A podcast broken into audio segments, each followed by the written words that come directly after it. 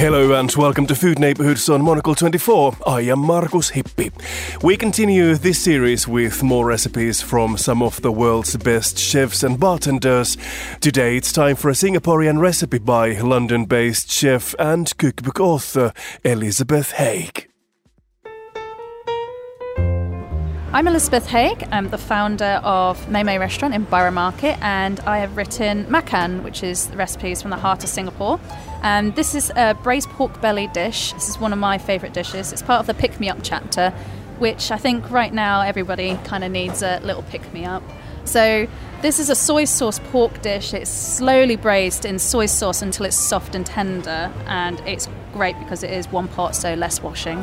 So what you'll need is some cooking oil, some garlic cloves crushed, about four of them peeled, some root ginger, about three centimetres or finger length, peeled and crushed, about 500 grams of pork belly without the skin and cut into small little chunks, and four tablespoons of dark soy sauce one and a half litres of water, six tofu puffs, or you can use any sort of hard tofu, and four boiled eggs, which are peeled and left whole, but that's quite optional.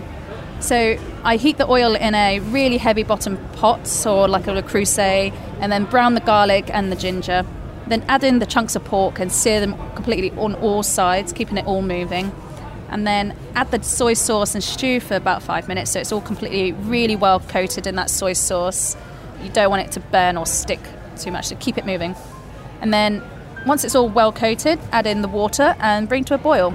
And then once it's nicely boiling away, just lower it to a simmer and then cover with a lid and braise for about 45 minutes or until it's cooked through and very, very tender. You could at this point add in a bit more salt or sugar, depending on your preference of how you like your dishes. Add in the tofu, the hard boiled eggs, and again simmer uncovered for another 10 minutes. So, all in all, nearly an hour cooking. Depends on how small you cut the pork.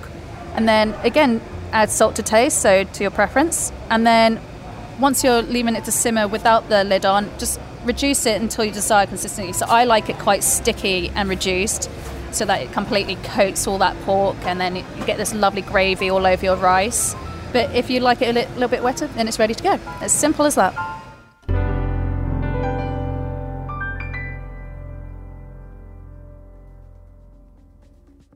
Thanks to Elizabeth Haigh. For more from the hospitality sector, stay tuned for The Menu, our food and drink show that premieres every Friday at 2000 London time. You can also subscribe to our magazine and sign up to our email newsletter, The Monocle Minute. Head to monocle.com for more info. I am Markus Hippi. Thanks for listening and bye for now.